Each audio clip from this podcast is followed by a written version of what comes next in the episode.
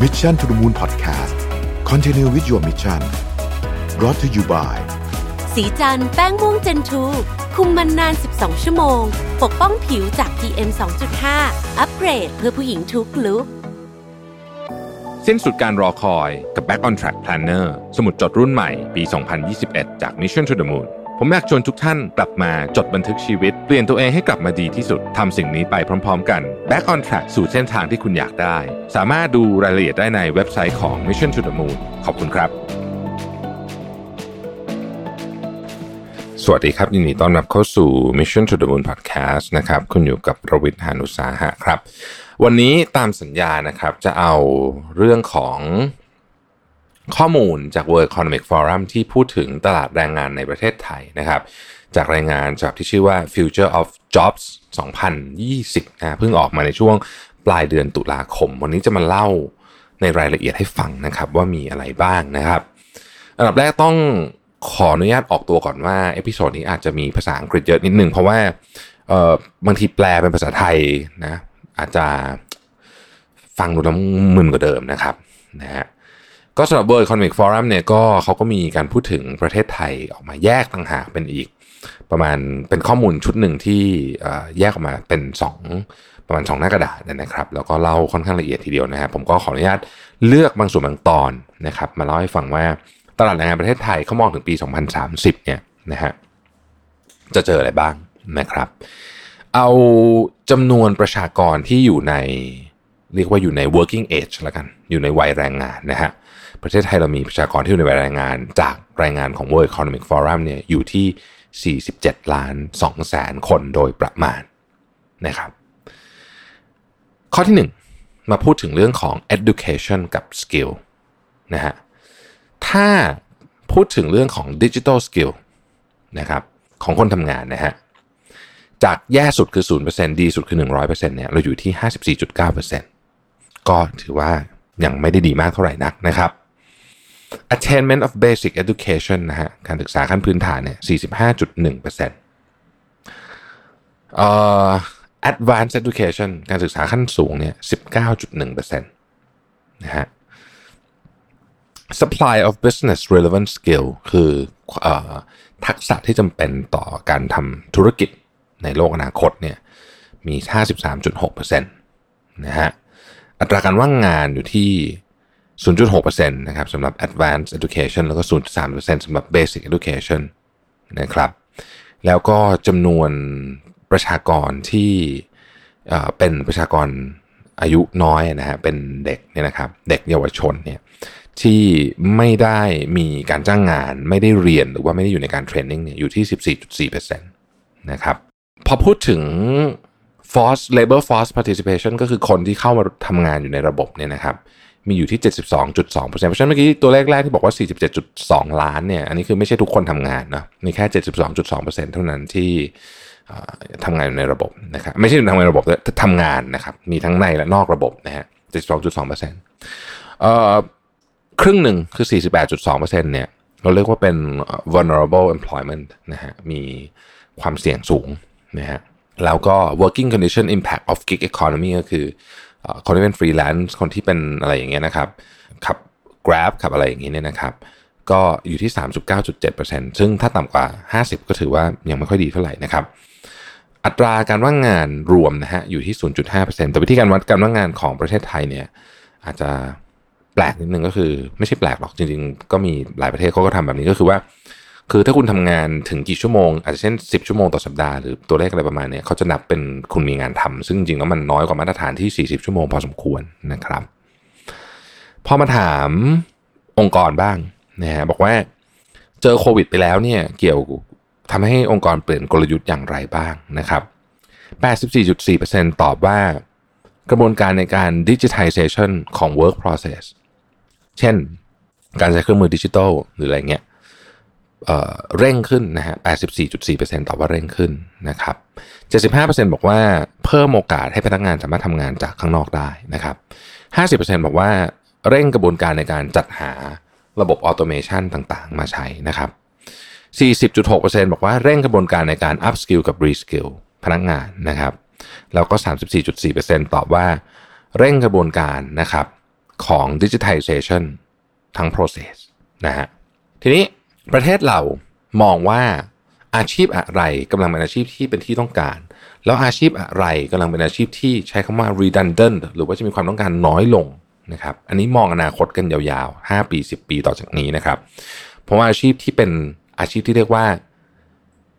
ยังไงก็มีงานทำแล้วกันจบมาสาขานี้เข้าใจเรื่องนี้ยังไงก็มีงานทำนะฮะอันดับที่ 1 คือ data analyst กับ data scientist นะครับ อันดับที่ 2 digital marketing and strategy specialist อันดับที่ 3 big data specialist อันดับที่ 4 AI and machine learning specialist อันดับที่ 5 software and application developers 6 supply chain and logistics specialist 7 strategic advisor 8 database and network professionals 9 commercial industrial designer แล้วก็ 10 business development professionals อันนี้คือ 10 งานที่มีความต้องการในตลาดสูงมากนะครับในขณะที่งานที่มีความต้องการในตลาดลดลงอย่างมากนะฮะอันดับที่ 1 data entry clerks นะครับคนคีข้อมูลนะนะอันดับที่ 2 administrative and executive secretaries นะครับอันดับที่ 3 accounting bookkeeping and payroll clerks อันดับที่ 4 assembly and factory workers อันดับที่ 5 construction laborers นะครับ อันดับที่ 6 sales representative wholesale and manufacturing นะครับ อันดับที่ 7 human resource specialist นะฮะอันดับที่ 8 financial and investment advisor 9 client information and customer service workers แล้วก็ 10 business service and administration managers นะครับแต่ก็ไม่ได้หมายความว่าคนที่มีตำแหน่งเหล่านี้จะต้องกลัวว่าตัวเองจะตกงานไปซะทั้งหมดนะครับเพราะว่าคนที่สามารถสร้าง value ให้กับตัวเองได้ก็มีงานทำต่อแน่นอนอยู่แล้วนะครับ มาดูถึงเรื่องของเทคโนโลยี adoption บ้างนะว่าองค์กรในประเทศไทยณขณะนี้เนี่ย adopt เทคโนโลยีอะไรไปแล้วบ้างนะครับ 98%บอกว่า ใช้ cloud computing แล้วนะครับ 95%ใช้ IoT หรือว่า connected device บางอย่างนะครับ 90%มี encryption แล้วก็ cyber security 87%มี e-commerce digital trade 85%มี big data analytics 80%มี artificial intelligence นะครับ 76%มี text image and voice processing 67%มี robots หรือว่า non humanoid นะครับ อันนี้เป็นพวกตระกูล non humanoid เป็น industrial automation เป็นโดรนเป็นอะไรพวกนี้นะครับ 62%นะครับ มี power storage and generation แล้วก็ 59%มี distributed ledger technology นะครับ เช่น blockchain ต่างๆ เป็นต้นนะฮะนี่แสดงว่าต้องไป survey บริษัทที่ค่อนข้างจะทันสมัยพอสมควรนะครับ emerging skill ถ้าพูดถึง skill เป็นข้อๆเนี่ยนะฮะองค์กรต้องการ skill อะไรบ้างนะครับ ข้อที่ 1 analytical thinking and innovation อันที่ 2 complex problem solving นะครับ อันที่ 3 active learning and learning strategy อันที่ 4 critical thinking and analysis 5 creativity originality and initiative 6 troubleshooting and user experience นะครับ 7 leadership and social influence 8 resilience stress tolerance and flexibility 9 technology design and programming 10 technology use monitoring and control 11 reasoning problem solving and ideation 12 technology installation and maintenance 13 management of personnel 14 attention to detail trustworthiness นะฮะแล้วก็ 15 คือ emotional intelligence นะครับ ประเทศไทยเนี่ยนะครับ skill อะไรที่บริษัทส่วนใหญ่ตอนนี้กำลังโฟกัสอยู่ในการที่จะ reskill หรือ upskill พนักงานตัวเองพูดง่ายคือมีโปรแกรมที่จะ upskill reskill พนักงานตัวเองนะครับ อันที่หนึ่งก็คือ analytical thinking and innovation นะครับ สอง active learning and learning strategies นะครับสาม critical thinking and analysis สี่ leadership and social influence ห้า complex problem solving หก creativity originality and initiative เจ็ด technology use monitoring and control แปด technology design and programming 9 reasoning problem solving and ideation แล้วก็ 10 resilience stress tolerance and flexibility นะฮะโอเค อันนั้นคือสกิลที่บริษัทโฟกัส คำถามก็คือว่าเขาถามต่อเลยว่า แล้วไอการที่จะตอบสนองต่อการเปลี่ยนแปลง skill เนี่ยนะฮะคิดว่ามันจะเกิดขึ้นยังไงนะครับแปดเก้าสิบเอ็ดเปอร์เซ็นตอบว่าอยากให้พนักงานเนี่ยสามารถที่จะ upskill ในงานที่ตัวเองทำได้เลยถึงว่าทำงานไปแล้วก็ upskill ไป on the job upskill นั่นเองนะครับ อันที่สองเนี่ยเขาคาดว่าจะเออ81%นะครับ คาดว่าจะ outsource business function บางอย่างไปให้ contractor ข้างนอกนะครับ 81%เหมือนกัน จะจ้างพนักงานที่มี skill ที่ตรงกับเทคโนโลยีใหม่ ๆ 78%นะครับจะหากระบวนการในการ automate งานอะไรบางอย่างนะครับ 75%จะเก็บพนักงานเดิมไว้แล้วก็ reskill ให้ได้นะครับ 59%มีกระบวนการในการลดพนักงานที่ซ้ำกับเทคโนโลยีที่จะมาแทน นะครับ แล้วก็ 56%จะใช้ฟรีแลนซ์ในการเข้ามาทำงานที่เกี่ยวข้องกับเทคโนโลยีใหม่ๆ นั่นเองนะครับ เขาคาดการณ์กันไว้ต่อด้วยว่า เวลาที่ใช้ในการ reskill เนี่ยจะเยอะขนาดไหนนะฮะอันนี้เป็นการคาดการณ์จากองค์กรนะครับต่ำกว่าหนึ่งเดือน คิดว่า skill บางอย่างเนี่ยต่ำกว่าหนึ่งเดือนเนี่ยยี่ห้าจุดสองเปอร์เซ็นต์นะฮะหนึ่งถึงสามเดือนยี่สิบสามเปอร์เซ็นต์สามถึงหกเดือนสิบเจ็ดจุดห้าเปอร์เซ็นต์ หกถึงสิบสองเดือนสิบสี่จุดสามเปอร์เซ็นต์แล้วก็เกินหนึ่งปีขึ้นไปเนี่ยสิบเก้าจุดเก้าเปอร์เซ็นต์เลยทีเดียวนะครับ ทีนี้ถ้าเกิดว่าจะต้องการคนข้างนอกเข้ามา หรือว่าหน่วยงานหรือว่าระบบหรือว่าอะไรเข้ามาเทรนนะฮะหรือกระบวนการในการเทรนนะฮะจะมาจากไหนบ้าง ทั้งข้างนอกข้างในเนี่ยนะครับบวกกันเนี่ยคาดการว่า 37.6%เนี่ยจะเป็นการเรียนจากข้างในนะครับ แล้วก็ 19.2%เนี่ยเป็นกระบวนการ training ที่เป็นแบบ private นะฮะก็คืออาจจะไปจ้างครูมาหรืออะไรต่างๆนั่นเหล่านี้นะครับ 17%เป็นออนไลน์ training ซึ่งเป็น external นะครับ เช่น Coursera หรืออะไรอย่างนี้เป็นต้นนะครับ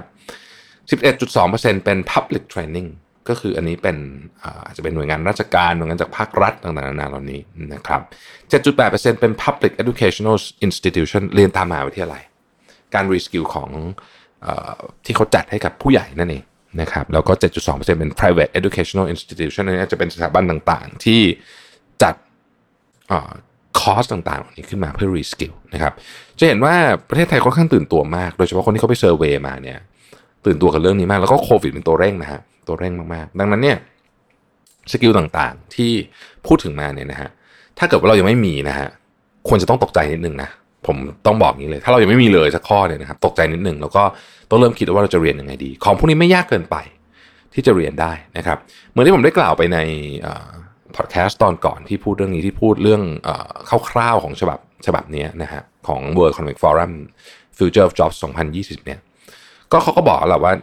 skill แต่ละอย่างมันใช้เวลาประมาณกี่วันนะครับยกตัวอย่างเช่น อย่างพวก Data เนี่ยถ้าคุณเรียน 80 วันเต็มๆเลยนะ 80 วันนะครับ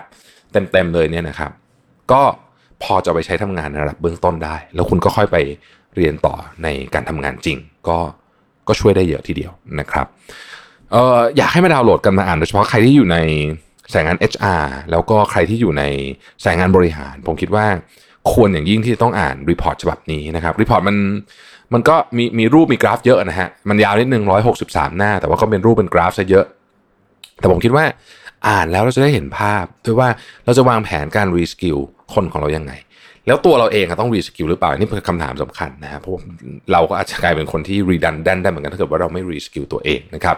คนทำงานส่วนใหญ่ก็ก็โหลดมาอ่านได้นะฮะผมว่าก็ไม่มีอะไรเสียหายเป็นเรื่องที่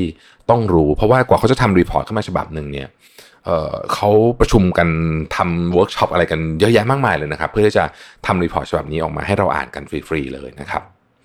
ขอบคุณที่ติดตาม Mission to the Moon นะครับ สวัสดีครับ Mission to the Moon Podcast Continue with your mission Presented by